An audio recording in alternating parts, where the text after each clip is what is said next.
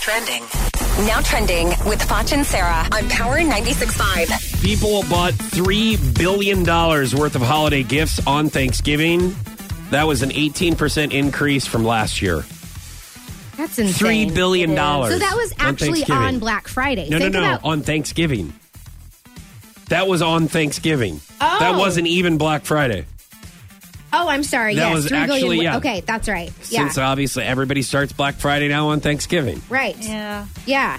Uh, and and so as as I mentioned earlier, Walmart is uh, under fire for running out of Black Friday sale items on on Thanksgiving. So all all you you, you guys that uh, lined up and stood outside for those big those doorbusters, those Mm-hmm. big ticket items, they were out of them. How mad would you be?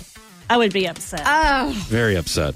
Uh, production on House of Cards will be on hiatus for an additional two weeks. Writers are changing scripts to reflect the sudden disappearance of Kevin Spacey's character.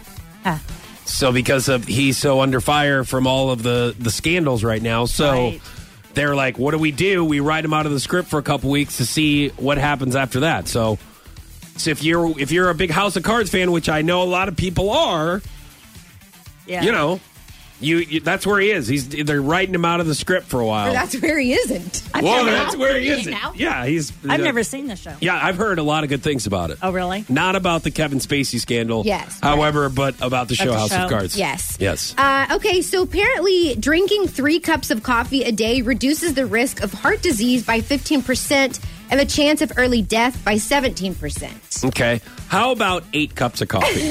do you, is, that what you drink? I, yay, yeah. You do like, No, you I just only- drink coffee like at, in the morning and then at like two. Okay. you know, to, like keep so here's the yourself thing. awake. So here's the thing. I, I just like the taste of coffee because obviously I don't need my my energy for coffee. I get my energy from the Royal 21 Yes. available at the supplement superstore, which Right. helps my, you know, my, my weight And and, your my, my goals metabolism. and my metabolism Yes. and my focused energy. Yeah. But I just love the taste of coffee. I have like two cups of coffee in the morning. Yes, you do? Mm-hmm. And then maybe two in the afternoon, something like that. So I'm about, I'm, I'm, I'm good So I wonder for this. I wonder how healthy it is to drink coffee in the morning and then, uh, you know, and then like five o'clock, just drink wine. I, I try to fit a cup of water in there at some point, but sometimes I'm You not know, able to. I don't know Sometimes why I'm that's too not on this busy. survey. I why in the world didn't they go and it's okay if you balance it out Right?